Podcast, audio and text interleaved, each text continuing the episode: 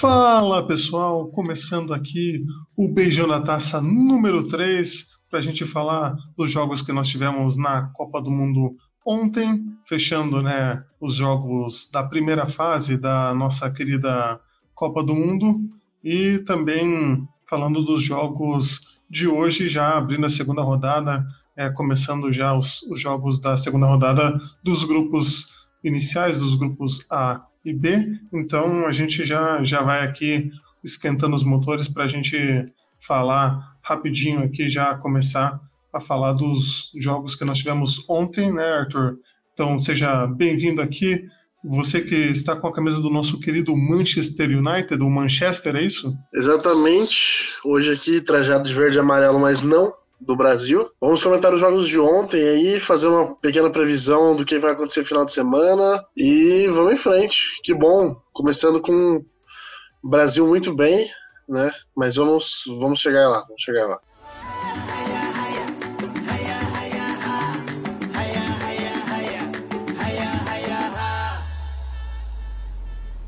Eu queria perguntar para você, Arthur, do primeiro jogo que nós tivemos, que foi Suíça 1-0 Camarões, né? Um jogo que, olha, vou te contar, um jogo que a única coisa boa foi o gol do Embolo, e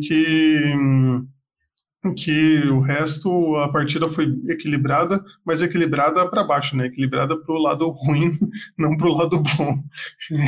E o que eu acho que, né, além disso, o que a gente pode destacar, né, Arthur, é o gol, a meio lei do ex, né, do atleta Embolo, que é nascido em Camarões, né? Lei do ex, você forçou um pouco, porque é a primeira vez que a gente vê um jogador marcando gol contra o seu país de origem natural, né? Digamos assim, origem natal. E aí a gente percebe muito como até seleções mais periféricas da Europa, de países menores, assim, né, como a Suíça, tem essa influência aí de imigrantes e tudo mais, né? Mas, assim, não tem muito o que destacar desse jogo, na verdade, igual você falou, assim, é o gol ali, uma não comemoração do Embolo, e basicamente é isso, assim, né? Não tem muito o que destacar. A gente até teria um olho um pouquinho mais aprofundado sobre esse jogo, porque são os nossos próximos adversários, né? Mas realmente está complicado, aí o povo está muito fraco, nossa senhora. Mas uma coisa que você falou agora, Arthur, que foi desmascarada, que o nosso querido perfil Mr. Chip é um perfil muito conhecido no Twitter, né, por trazer estatísticas e dados sobre essas coisas que a gente fica falando aqui de bobeira, essas estatísticas nada a ver, né?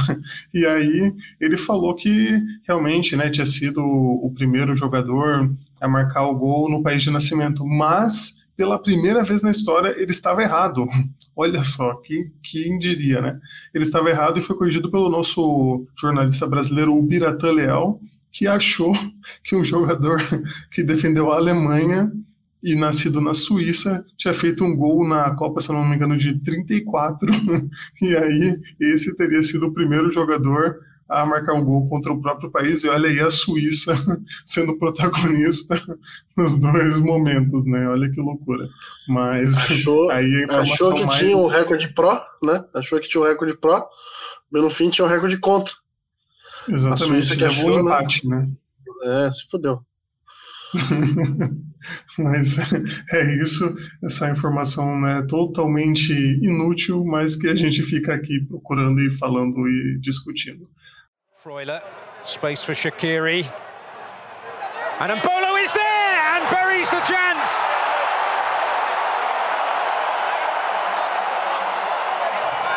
And no celebration.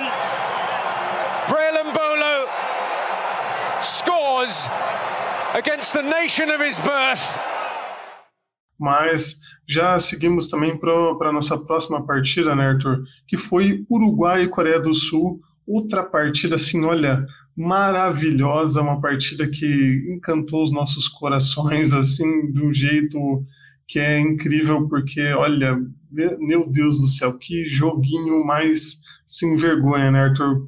Porque a gente tinha muita expectativa, assim, de ter alguma briga, né, com jogadores como Suárez, Cavani, que foi reserva, inclusive, Valverde, tão elogiado aí ultimamente, né, com razão, e lá no lado coreano, o Son, né, que é um jogador também de muito destaque, mas no final 0-0, né? Outro 0-0 para essa Copa do Mundo, é que um dos destaques dessa Copa é o 0-0. Como diria o grande Daniel Jogadas, boa noite, pessoal.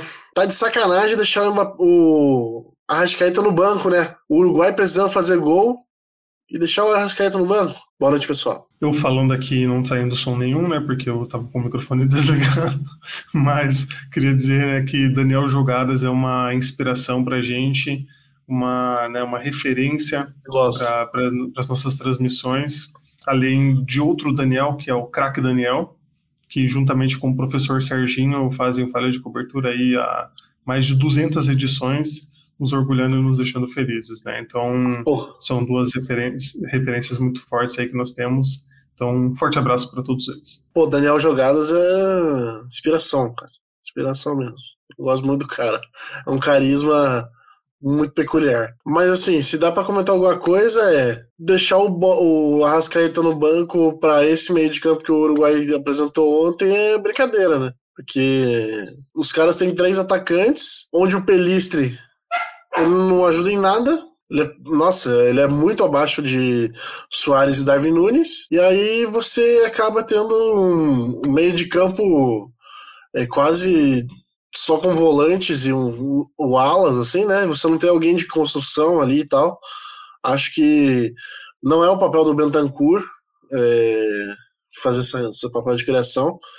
Então, enfim, sei lá, eu não acho que também, eu gosto, apesar de gostar muito do Valverde, eu não acho que ele seja esse cara para criação também, assim, eu acho que ele é um cara que é taticamente muito importante no jogo, tá o tempo inteiro na bola, mas ele não é o cara que vai dar um passe genial para você, te colocar na boca da área e, enfim, te clarear um gol, né, te criar boas jogadas. Então, a gente vê o Arrascaeta no banco aí até loucura, que porque se ele fosse brasileiro, ele teria ido para a Copa, com certeza. Pois é, até eu tenho uma entrevista do Lugano lá para o Camisa 21, agora prévia da Copa que eles fizeram, que ele fala, porque o estilo do Arrascaeta é muito mais brasileiro hoje, não é uruguaio, e por isso que ele reserva, porque não encaixa no jogo uruguaio, e toda essa discussão, mas quando você tem um jogador desses no seu time, você tem que mudar o jeito de jogar para que ele sobressaia, né? Para que ele possa somar ali naquele time, que é um time que tem o Valverde, que é um outro meio campo que complementa ali o jogo, como você falou, né? Ele não é um meia criativo, um meia que vai fazer essas definições de jogadas, e o Arrascaeta é esse jogador, então um complementaria aí as funções do outro e poderia ajudar o Uruguai ser muito mais eficiente, que faltou muita eficiência nessa partida contra a Coreia do Sul, né? Então, é o que a gente pode destacar. A Coreia do Sul, né, coitada, não fez muita coisa, o Som não teve muita oportunidade, e esse 0-0 aí reflete, né, a péssima atuação das duas equipes. Mas, já deixando de falar de... Diga, Arthur. Não, só comentar que a gente teve um amistoso contra a Coreia algum tempo atrás, e a gente meteu 5-1 na Coreia e falaram, porque a Coreia é fácil, qualquer um passa, e a gente vê que o Uruguai não conseguiu fazer nada com os caras, né? Não que o Uruguai seja uma referência hoje, eu acho que é uma seleção que há uns 8 anos atrás já foi melhor do que é hoje, assim, tipo, acho que a grande Copa deles ali, aquele ciclo de 2010, 2014, que eles fizeram foi o auge ali deles, né?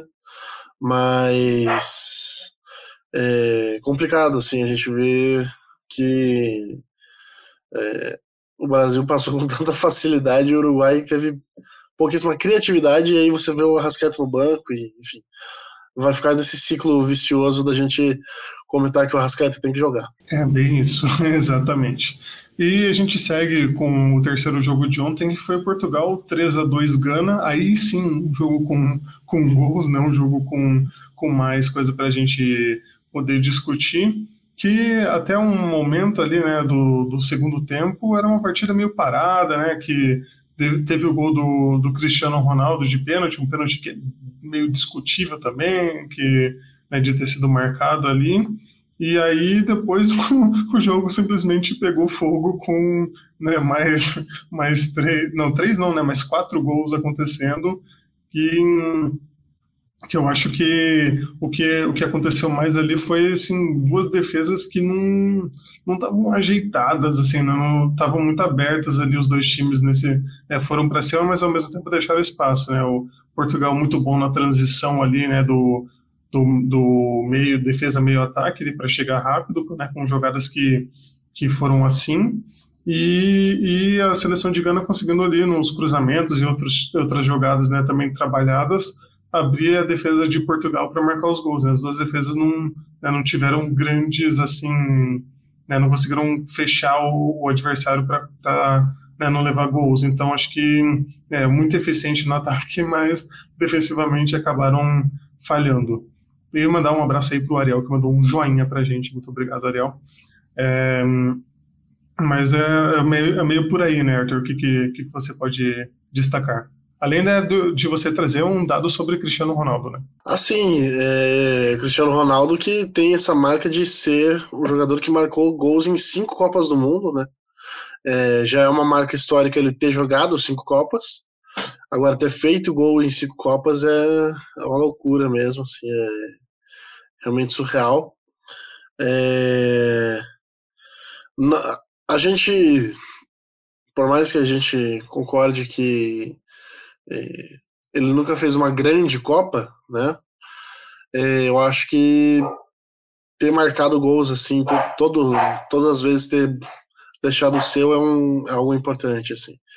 Ele ainda está longe, por exemplo, dos grandes artilheiros, né? Porque fez gols em todas as Copas, mas, por exemplo, em 2010 ele fez só um, né? 2014 também. Então, tipo, esses dados são importantes para a gente ver o tamanho aí de Cristiano Ronaldo perante a história e tudo mais.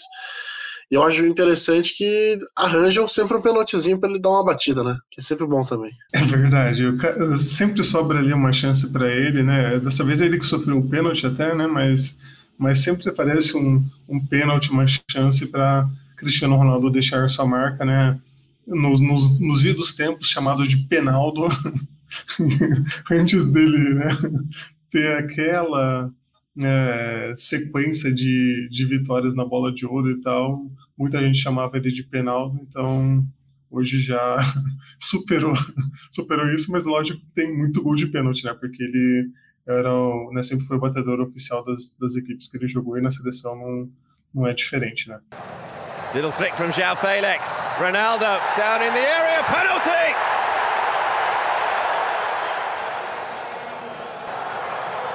It's Ronaldo, it's 1-0 Portugal. And it's a moment of World Cup history. Portugal in front. E agora sim, né, vamos para o jogo mais importante que a gente vai comentar hoje, que agora sim, né, Arthur? Agora Brasil e Sérvia, o jogo que, obviamente, né, por razões muito óbvias, era o que a gente tinha mais expectativas, né? Inclusive assisti junto com o Arthur, né? Assistimos juntos. Na casa de um amigo nosso, então um forte abraço para o Plínio, que é contra podcasts, mas vou mandar um abraço para ele igual.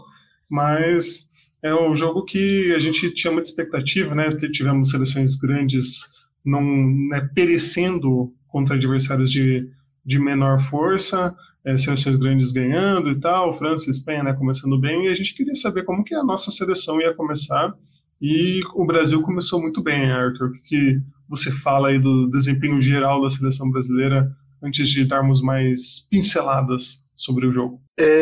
Esse primeiro jogo do nosso grupo eu sempre tratei como um jogo mais difícil pra gente, porque estreia é sempre complicado, porque a gente sempre tem um problema grande de ritmo de jogo nos primeiros jogos da Copa, porque a Sérvia é um time fisicamente muito forte, no sentido de força mesmo, não de, de corrida, né? Não é um time veloz, mas é um time muito forte, muito alto, né? Então, toda a bola na área é uma loucura, assim, nossa, escanteio contra a Sérvia é sempre uma pauleira, assim, é tipo, ah, pelo amor, joga pra lateral, mas não jogue pra escanteio contra a Sérvia. E eu acho que, diferente de 2018, onde a gente dependeu, os gols, foi o mesmo resultado, né? Mas os gols foram aquele do Paulinho, você lembra daquele gol do Paulinho, que ele dá um biquinho assim, tira do goleiro, e o outro foi um gol do Thiago Silva de escanteio, prevalecendo ali sobre os gigantes sérvios.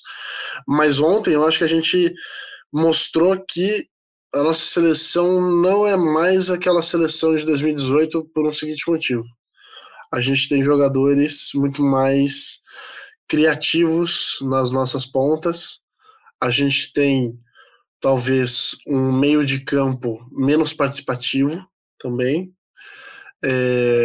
deixando com que a gente lide com a bola no ataque apenas com atacantes. Então, acho que é importante a gente ver assim, que o Brasil foi muito sólido na defesa, a Sérvia não fez nada, não teve um lance de chute a gol, por exemplo, e ao mesmo tempo em que a gente teve uma criação de jogadas onde o esquema era dar um bico para frente na sua lateral, no campo lateral, na parte lateral do campo, e aí vão ver o que os nossos pontas vão criar.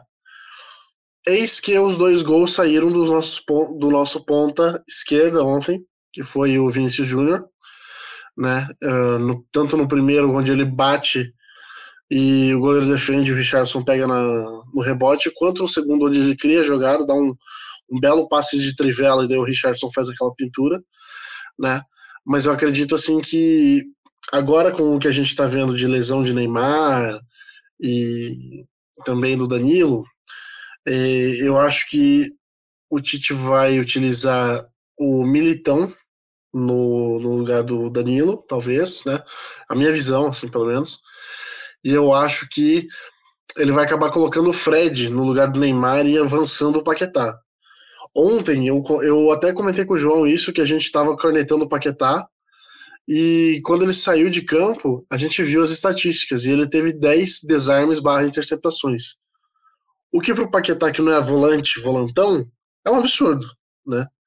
Então a gente vê que o cara esteve muito presente ali, sempre retomando o controle da bola e tudo mais. E, cara, a gente não precisa chover no molhado para falar de Casemiro, que é sempre impressionante.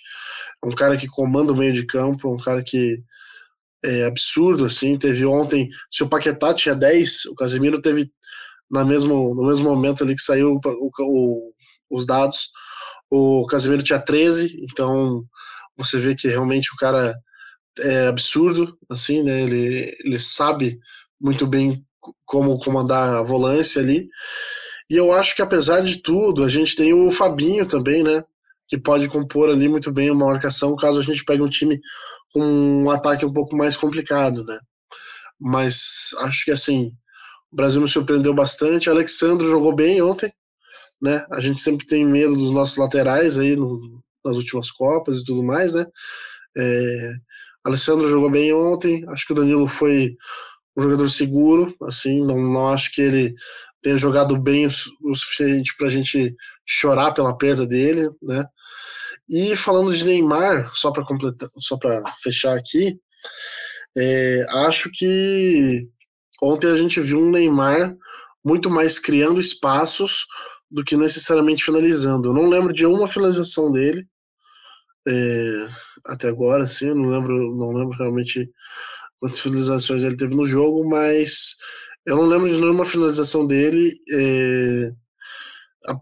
Enquanto isso, os outros jogadores que estavam postados à frente do campo, né, ele agiu muito mais como construtor ali e tudo mais, e eu acho que nessa posição de construtor, eu acredito que a gente precisa rechear um pouquinho o meio de campo e distribuir a bola para os nossos atacantes, que são muito rápidos e podem surpreender a cada momento ali com algum lance. Pois é até uma coisa que, né, eu coloquei uma caixa de perguntas lá no Instagram e perguntei para um pessoal para me mandarem, né, quem não acompanhava tanto a Copa do Mundo ou não acompanhava o futebol, estava acompanhando agora, né, a Copa do Mundo, fizesse perguntas para a gente responder no final desse podcast, né? Inclusive vamos responder no final do podcast algumas questões.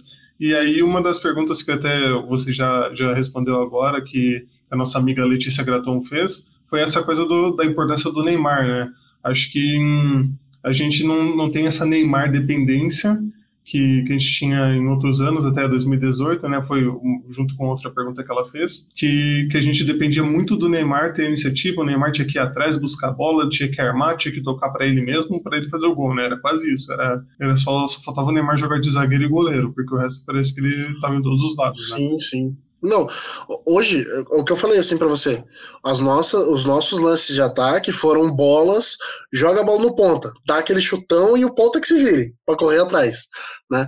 Porque, como já disse em uma conversa de RU com o meu amigo João Rai, o Brasil é excelente em revelar os pontas ligeiros que finalizam mal. Qualquer time brasileiro tem um pontinha ligeiro, rápido, que finaliza mal, entendeu? Não é o caso dos brasileiros, apesar de terem finalizado mal ontem, mas você vê que quando a bola está no meio de campo, ela não passa necessariamente no pé do Neymar para chegar nesses pontas.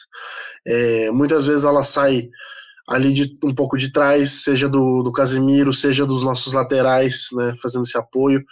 E no primeiro tempo teve um lance muito bom ali, até que quase foi pênalti, né, que foi uma bola enfiada do Thiago Silva. Ali, ele avançou um pouquinho ali para o meio, viu que tinha um espaço, deu o toque e o Vinícius Júnior avançou em profundidade, quase pegou a bola. Então a gente vê que é um time que está muito sólido, assim. O que me deixa muito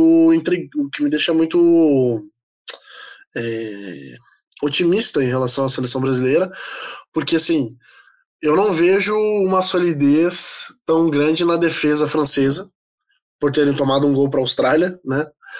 E eu acho que assim, fazer um 2-0 e bater do jeito que a gente bateu na Sérvia ontem é muito mais impressionante para mim, no sentido de solidez, do que meter um 7-0 numa Costa Rica com balida, entendeu? Então, eu acho que a performance do Brasil, ela tá junto ali de Espanha e França como as melhores performances. E Inglaterra.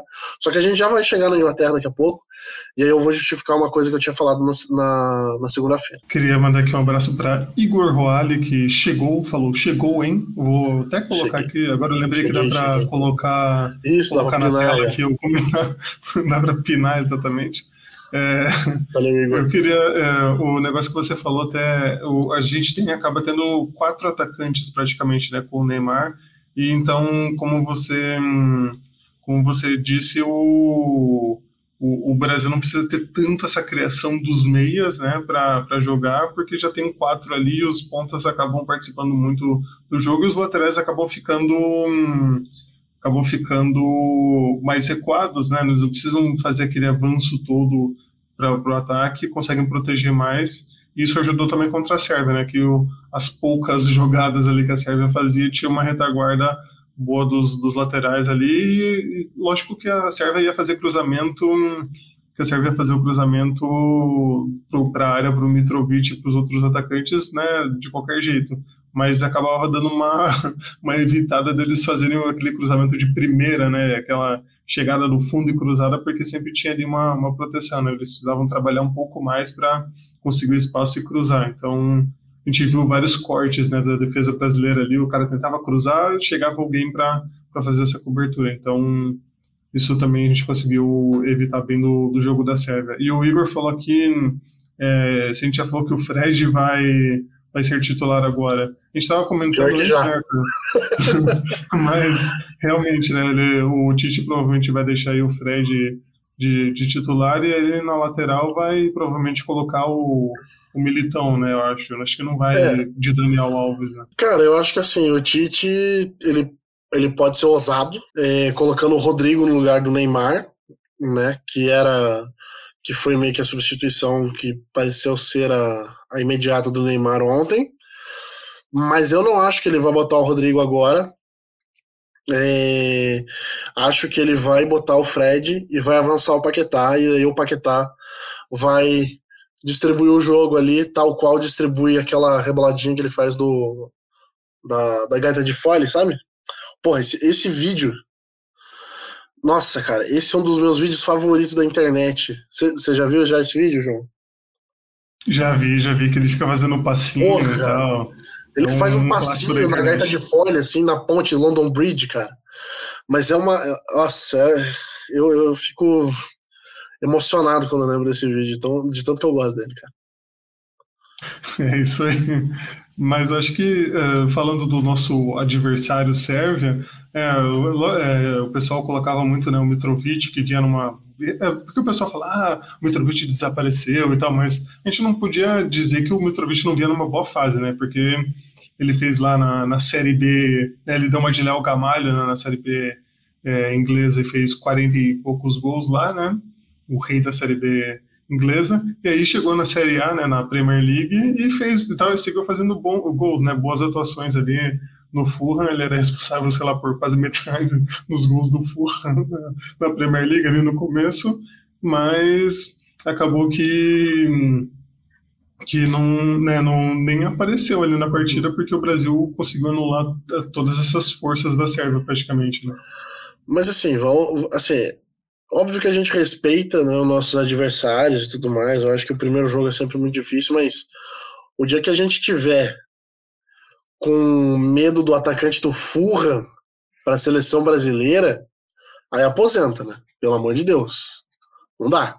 Uma coisa é o Haaland, né, que tá voando. Outra coisa é o Mitrovic, gente. Desculpa, né? É verdade. A gente tem que respeitar o adversário do Tio Vlahovic também, né? Outro cara, mas não... É um escalão abaixo do... Nossa, nem se compara, né? Com o Haaland, não dá pra... Eu acho que até é muito louco que o Tadic, cara, é um cara que ele fez um ciclo bom, assim. Tipo, ele cresceu muito no Ajax, né? E tudo mais. Mas, porra... Eu tô junto com o grande Vacilo Almeida. Vacilo de Almeida. Que mandou aqui, ó. O último comentário aqui, ó. Jamais respeitar o adversário quando você é Brasil. Eu acho que falta peito pros caras meterem um papo de... Somos favoritos sim, tem que ganhar essa porra, e é isso aí, entendeu? Acho que tem que dar entrevista assim, e depois, se perdeu, perdeu, entendeu? Perder é do jogo. Mas eu acho que a gente tem que começar a meter esse papo de... Aqui é Brasil, é o único penta, e, cara, passamos o carro na Sérvia. E aí, quer pegar nós? O Uruguai já empatou aí, já tá com medo que vai pegar o Brasil agora, cara.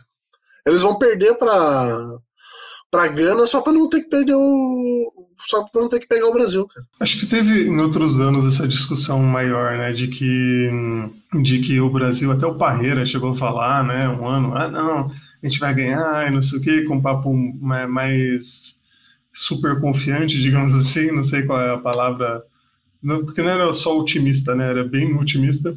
Então acho que com esse jejum de 20 anos sem Copa, o pessoal deu uma acalmada e não tá dando tanta declaração assim, né?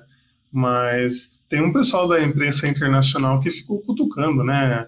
Da Alemanha lá e tal, que ficou querendo provocar o Richarlison, um monte de coisa, mas acho que os jogadores também vieram num ciclo mais, né, de se fecharem mais para essas declarações aí e não caíram, né, nesse papo que tentaram levantar. Não, acho que basicamente, assim, tô empolgado, empolguei, e quero muito que o Antony faça o seu girinho na Copa. Ontem torci muito para que, na hora que ele entrou, eu falei, faz o girinho.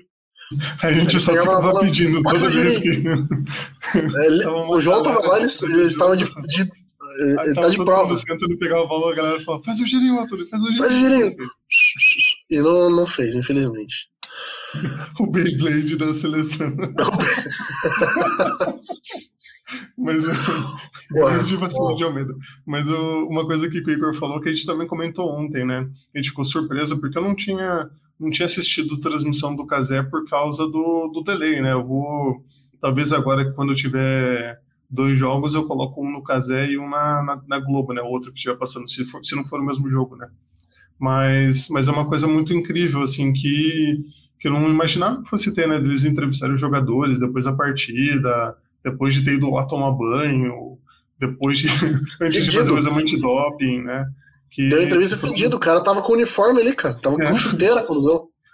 A gente fez análise do tênis do Thiago Silva, mas é realmente, assim, muito louco como eles estão fazendo, e estão trazendo muito conteúdo, né, mandando uma galera para lá. Acho que é coisa do nível de TV mesmo, e que é estranho que o Sport TV, principalmente, não esteja fazendo isso. Eu não sei qual foi esse acordo que eles fizeram, ou, né, o Casé com o FIFA Plus lá, né, porque a transmissão é meio ligada, né, entre os dois. Então não sei se isso que deu mais esse acesso, porque eu imaginava que o Sport TV fosse ter esse acesso, porque a Globo a gente sabe que é uma programação mais fechada, né? Apesar de ter passado todos os jogos, mas depois que acabou, falou, vamos assistir Rei do Gado, né? É quase isso. Então, eu imaginava que isso fosse pro canal fechado, mas não acontece tanto, né? O Casé teve bem mais acesso nisso. Não, com certeza. Não, é também o que você falou, assim, com esses acréscimos que estão dando aí, a Globo já tá com medo já de passar os jogos, assim, né? Porque no segundo tempo o juiz deu 7 minutos de acréscimo para nada, né? Nem teve nada no jogo ali. A Sérvia combalida e ainda o cara dá 7 minutos ainda é um absurdo.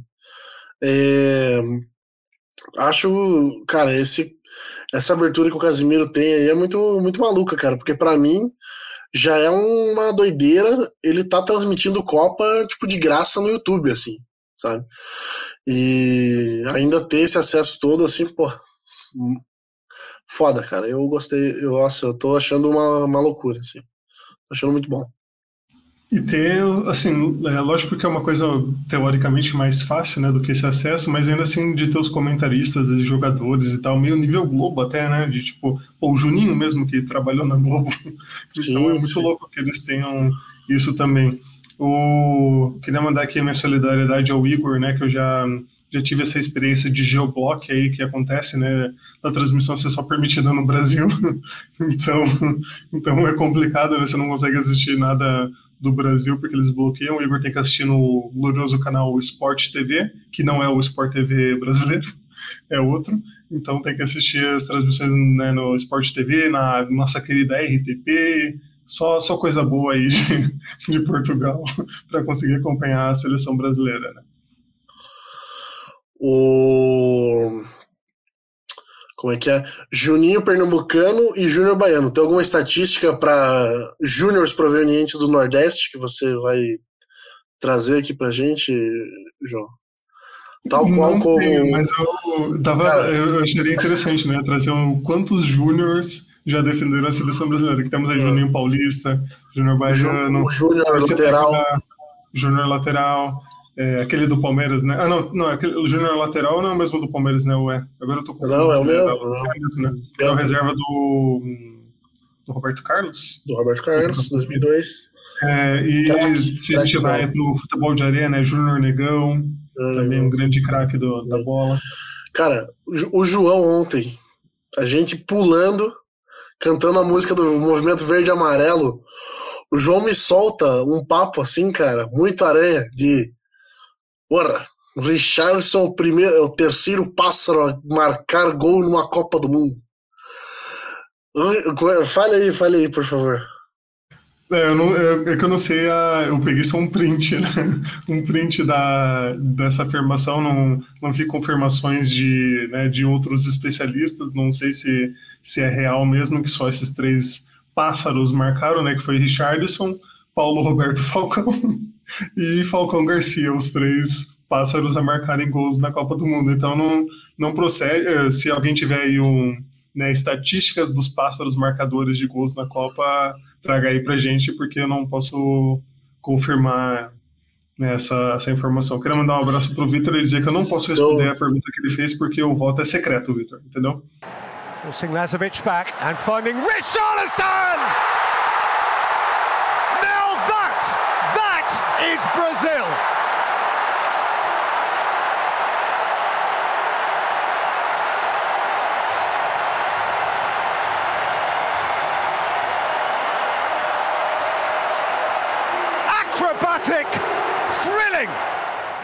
Mas vamos pro primeiro jogo de hoje, para quem foi guerreiro de acordar às 7 horas da manhã para assistir esse jogo, para quem é maluco, tipo eu que acordei para assistir, que foi Irã 2-0 Gales, um jogo que estava bem parado, não estava muito interessante. Gales, depende do Bale para fazer qualquer coisa, mas o Bale estava mais preocupado no golfe no dia de hoje, não estava muito focado no futebol.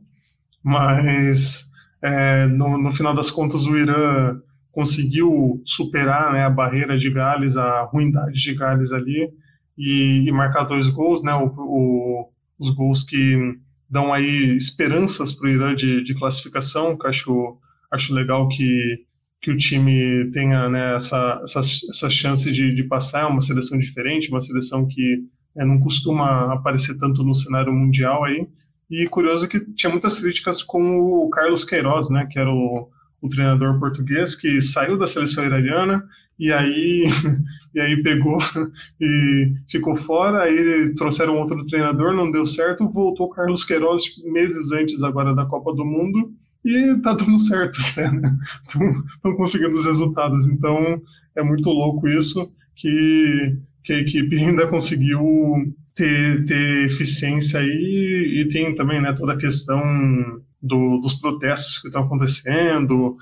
Hoje eles até cantaram o hino, no primeiro jogo não tinha nem cantado o hino, mas o jogador deu uma entrevista falando, a gente está tentando, se Davi Luiz falou que dava alegria para as pessoas e deu só tristeza, o jogador iraniano realmente deu alegrias para o povo iraniano, que está vivendo uma situação complicada, estão trazendo um pequeno alento, para toda essa tragédia que acontece lá, mas uma vitória que, dá para resumir nos gols, emoção do Irã e por aí, Cara, tal qual o cinema iraniano, que é muito discutido, de grandes diretores como Abbas Kiarostami, Jafar Panahi, o Irã ele se sentiu muito abalado contra a Inglaterra, e eu falei isso aqui na segunda-feira, eu falei, cara, o Irã ele já começou com um a menos, e ele já começou com o espírito tomado no jogo contra a Inglaterra,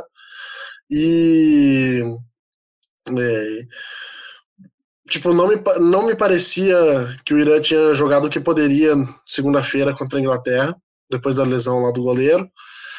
E aí eu acredito que aquilo foi um jogo assim que, tanto pelo Irã quanto pela Inglaterra, a gente não viu que eram os dois times, assim. E aquele jogo foi meio enganoso, o placar. Eu acho que o Irã poderia ter dado uma dificuldade um pouquinho maior na segunda-feira. E a gente vê hoje que, assim... também não vou falar que o Irã é uma baita seleção, mas eu acho que a gente vê um pouquinho, tem um pouquinho de alento aí aos amantes do futebol pela seleção iraniana, porque não é uma seleção tão ruim quanto a gente esperava, tendo visto o jogo de segunda-feira. Agora, o país de Gales é realmente uma bosta de seleção. Me arrependo de ter colocado eles no segundo lugar aqui no bolão que a gente fez segunda-feira, porque é uma seleção de morto, rapaz. É impressionante, assim, o que os caras não jogaram até agora, assim. Eu acho que é a seleção mais insossa da Copa até agora, tirando os anfitriões aí que também estão de parabéns, Pois é, e um momento que foi também importante, porque o Irã vinha conseguindo fazer jogadas e tal, trabalhar bem mais a bola do que Gales, que Gales, pelo amor de Deus, não fez nada, mas o momento importante foi a expulsão do Hennessy, que foi expulso depois de dar uma joelhada no jogador do Irã, uma saída totalmente errada ali, não tinha como não expulsar, não sei como que o juiz não expulsou na hora, só teve que ir lá ver para expulsar, bizarríssimo. Mas depois disso, né, com um a mais em campo, aí prevaleceu mesmo a melhor qualidade do Irã para derrubar Gales e fazer os dois gols, né, com o Chesmi, acho que é assim que fala, desculpa a pronúncia, mas, e o Rezaian também, né, fez o segundo gol da seleção iraniana. Então Irã segue vivo aí no grupo, né, tentando sonhar com uma classificação, que um grupo que tá aberto ainda, né, Arthur? Sim, sim. O primeiro gol do Irã, o nome do cara... Nossa, essa é foda. Eu vi no Twitter que era um cara que lembra muito Michael Jackson, que o primeiro nome dele é Rusbé. E... como é que é? Rusbé Resmi.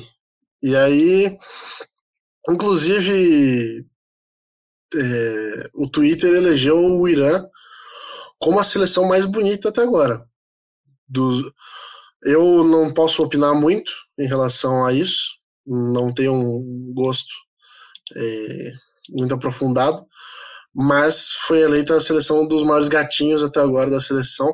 Inclusive o brother que fez o segundo gol foi muito elogiado pelas pessoas que gostam do sexo masculino no Twitter hoje.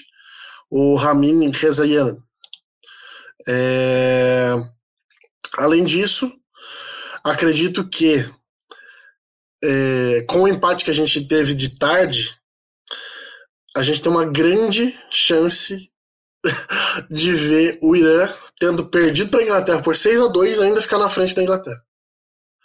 Porque eu não duvido nada da Inglaterra conseguir perder para o País de Gales e ficar com 4 pontos, e o Irã acabar ganhando dos Estados Unidos e ficando com 5, com 6 pontos. Então, seria muito engraçado. E é a minha torcida.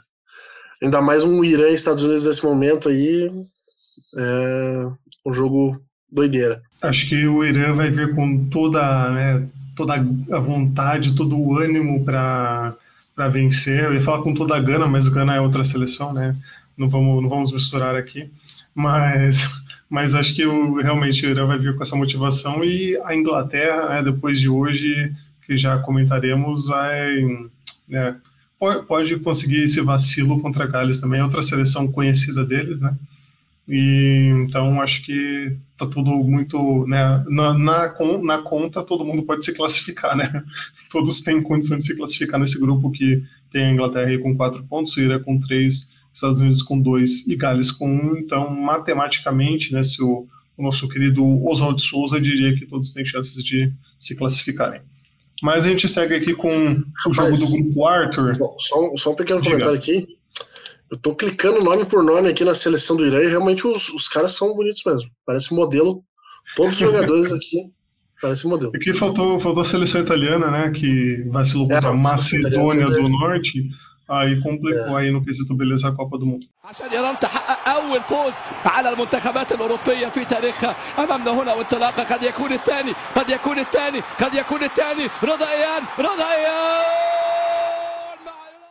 Mas voltando aqui para Qatar 1, Senegal 3, eu acho que o Senegal, assim, merece a menção de ter conseguido levar um gol do Qatar, porque acho que é um demérito levar um gol da seleção do Qatar, seleção que manda jogadores para intercâmbio para a Espanha para eles melhorarem o seu desempenho, mas ainda assim joga essa bolinha, né?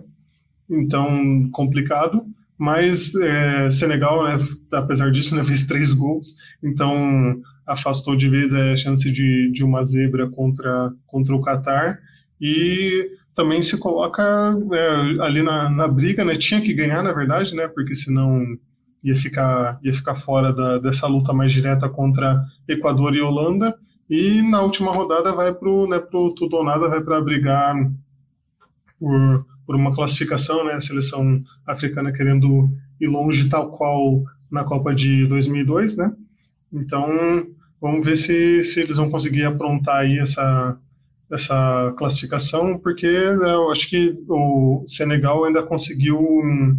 suprir também essa ausência do Mané, né? E o goleiro Mendy também voltou a praticar um futebol de qualidade ali no gol, fez uma defesaça no momento ali que salvou de um vexame aí, mas acho que, né, os atacantes conseguiram se encaixar melhor para que Senegal vencesse e não ficasse nessa... Lógico que, né, com o Mané, com certeza, o desempenho subiria, mas, ao mesmo tempo, eles estão conseguindo, pelo menos, dar essa condição de se classificar. Aí, nas oitavas, não sei qual que é o cruzamento aqui dos grupos. Ah, pega o grupo B, né, da Inglaterra aqui, então, não sei se pega a Inglaterra, e daí já fica mais complicado de passar. Senegal? É o grupo A e o grupo B, né? Que eu não duvido, cara. Não duvido. Mas vamos ver aí também nos cruzamentos. Essa é a discussão para mais para frente. Mas, enfim. Sim. Esse negócio do vivo. Esse jogo, cara, é um jogo, assim, que tava meio escrito o que ia acontecer, assim. O Senegal é uma seleção muito superior. Mas me surpreendeu que o goleirão do Qatar já... tá esquentando o banco já, né? O grande Saad Al-Shib, que brilhou domingo, já foi pro banco hoje e, nossa, conseguiu aí ter essa proeza de ser um goleiro substituído já no primeiro jogo. Foi tão bem que o técnico já preferiu deixar ele próximo de si e deixá-lo no banco. Cara, eu queria te cortar rapidinho. É perigoso do terceiro goleiro do Qatar jogar a próxima partida, né? Não, realmente, assim, falta fundamento ali na molecada qatari. Só um parênteses. Eu vi um vídeo no TikTok ontem que os caras estavam falando assim, quem nasce no Qatar é o quê? O cara fala, é catarinense. Aí eu falei, pô, não é catarinense. O cara falou, é catarrento. Aí o outro mano lá no fundo puxa um catequese. Isso me quebrou de um jeito que eu não consegui parar de ver esse vídeo. Até agora há pouco eu tava assistindo ali. Que é um... Nossa, cara. Piada de tiozão, de colono, é um negócio que... É absurdo. Vamos passar pro próximo jogo já, porque, enfim, nossa, me dá um dó da gente ver uma seleção tão legal quanto o Senegal ter pego esse primeiro jogo e perdido para a Holanda, cara. Porque agora fica numa situação de duas seleções que poderiam ter passado de fase, que são Equador e Senegal, agora uma das duas não vai passar, né? Então é complicado, assim, mas... Viene de volta para fora Senegal, Van Basten no gol, gol, gol, gol, gol.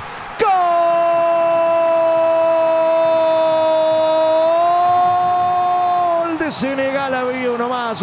Y llegó a través de Bamba. Cuando Qatar se ilusionaba con el empate, hasta acá llegaste, le dice Senegal.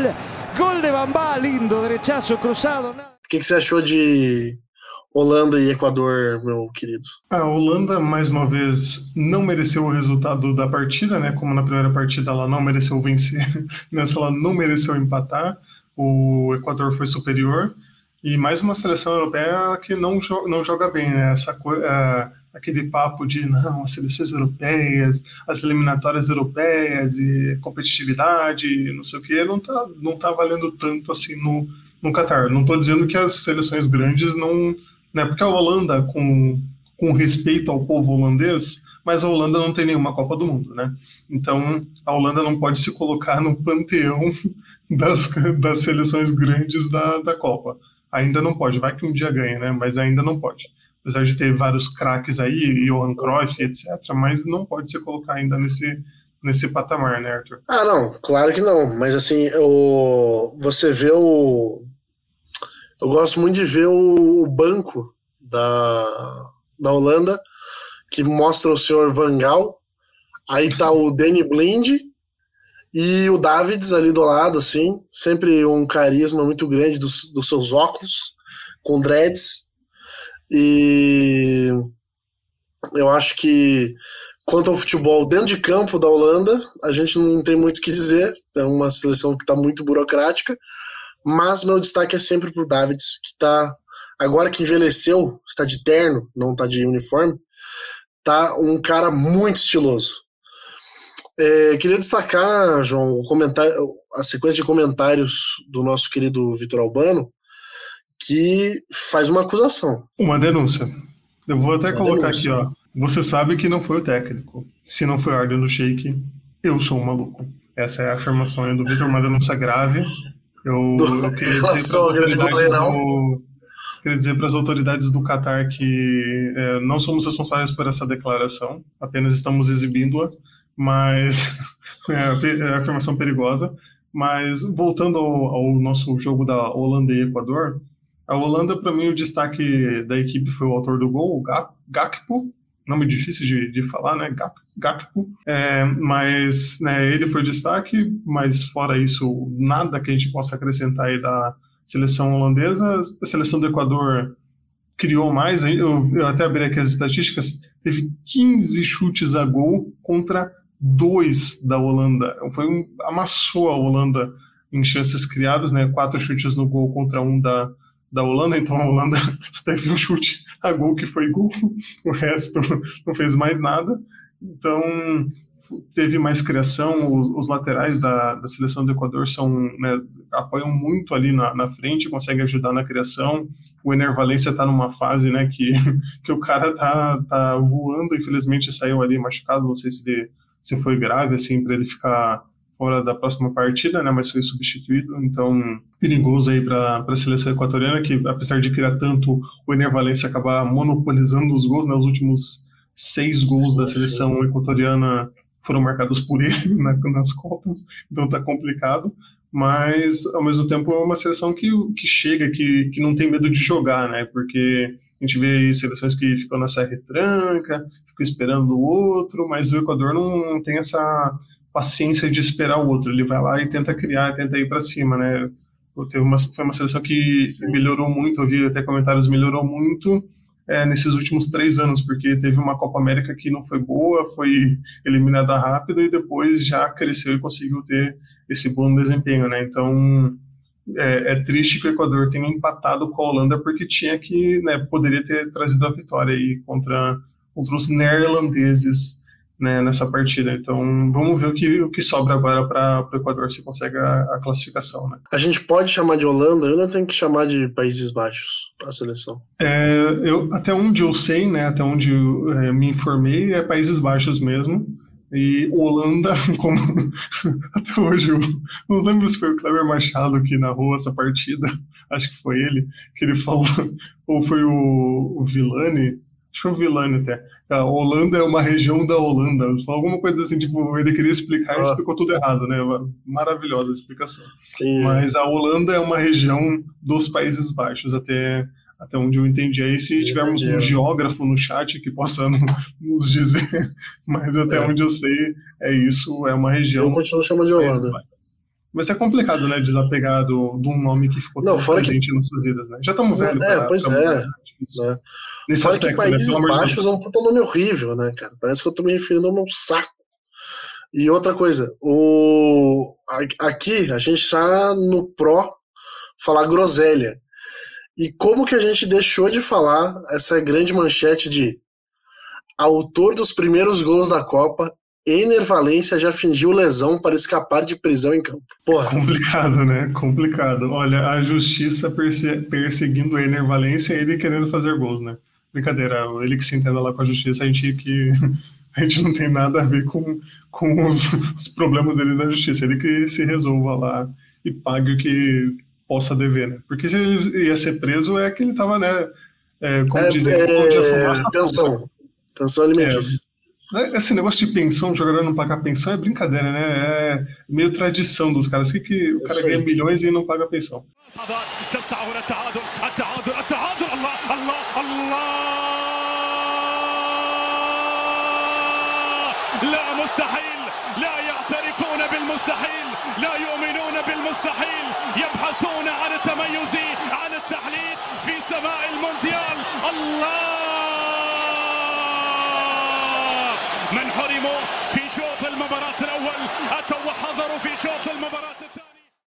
mas fazer o quê? Vamos voltar para o papo no campo, né?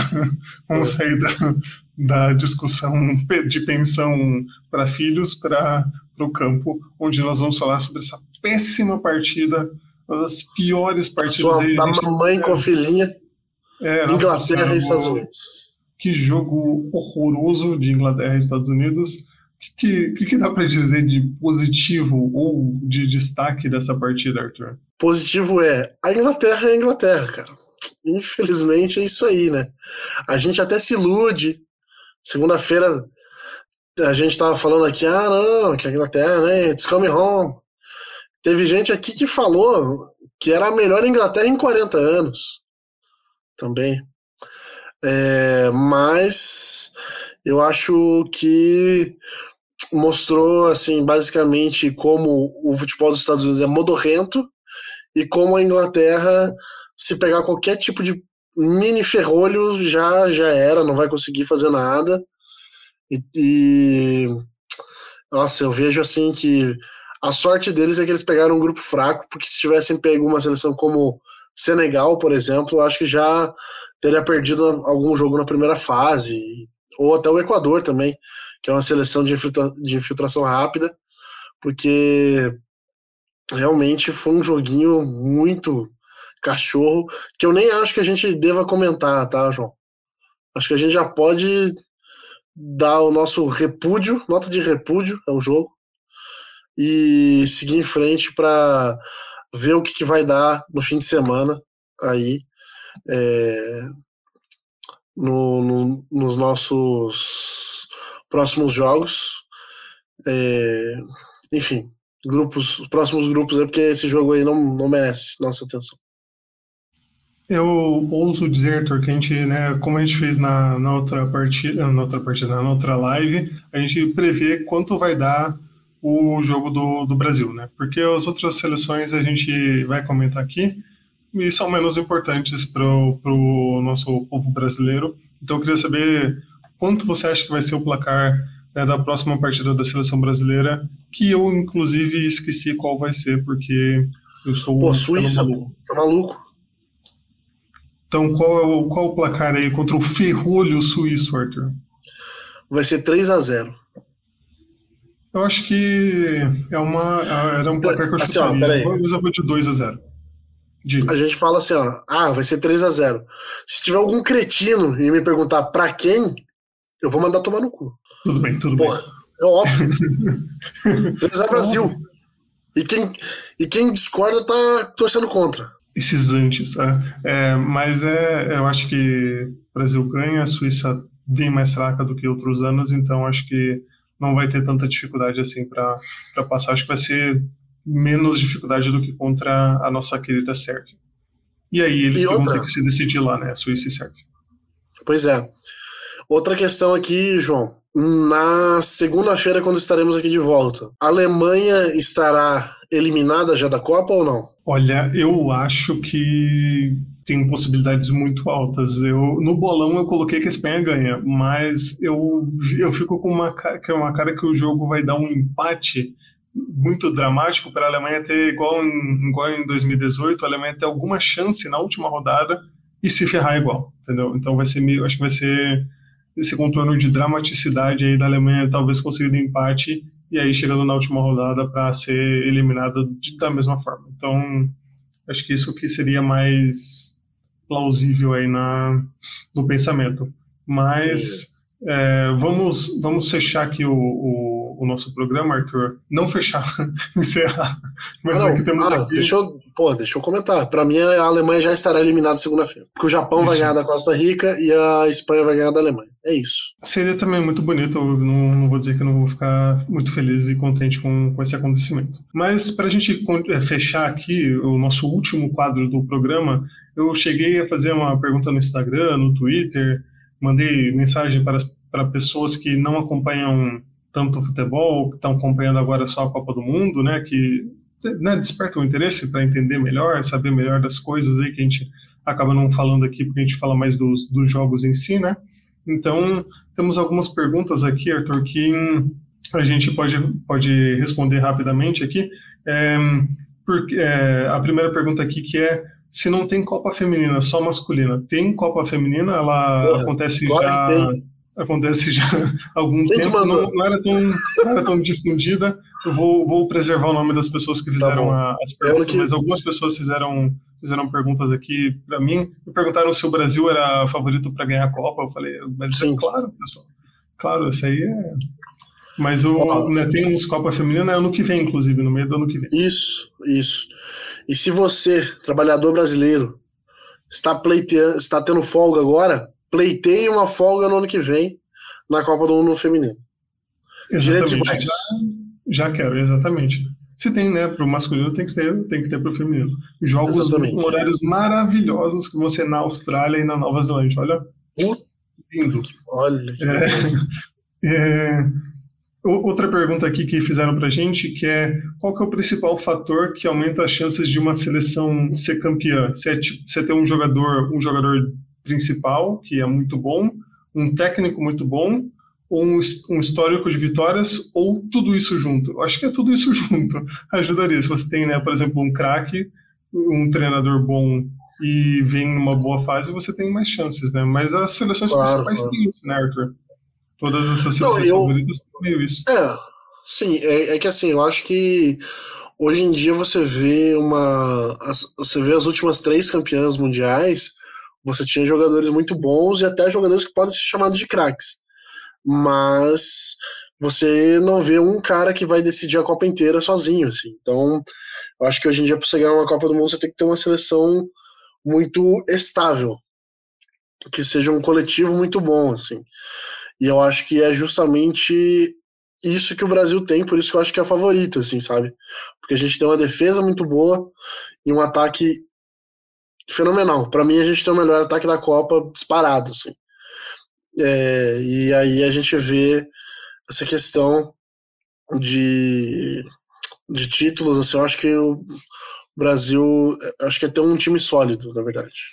Também a gente chegou a responder mais ou menos até antes, né, essa pergunta que quais que eram as diferenças do Brasil de hoje para o da última Copa, né? Acho que é isso que você falou, o conjunto que é muito mais sólido, mais forte, que não depende do Neymar para que aconteça, tanto que a gente vai ficar agora sem o Neymar e a gente vai conseguir se manter e não vai ter essa preocupação de passar de fase. Lógico que no mata-mata o Neymar vai ser importante porque é um cara diferenciado, mas para passar da fase de grupos, acho que não é aquela coisa que você fica, meu Deus do céu, o Brasil corre risco de não passar de fase. Não, acho que longe disso, porque a gente tem, né, esses jogadores e o time funciona muito bem como conjunto, né? Tira uma peça, você consegue repor bem, né? Não, acho que não só isso, a gente tem que ser claro aqui nas coisas. O Tite descobriu em 2018 que se apoiar nos bagre dele, ele vai se ferrar. E esse ano ele não se apoiou nos bagre dele. Ele trouxe os caras que realmente estão em melhor fase, que realmente podem representar o que é melhor para ele. Talvez um ou outro, né, o Daniel Alves ali e tal, a gente até veja que ele se prendeu um pouquinho ainda aos bagres dele, mas... não dá pra gente falar, por exemplo, que o Gabriel Jesus tá em uma má fase e é a mesma coisa que levar o Tyson, por exemplo, como foi na última Copa, entende? Não é a mesma coisa.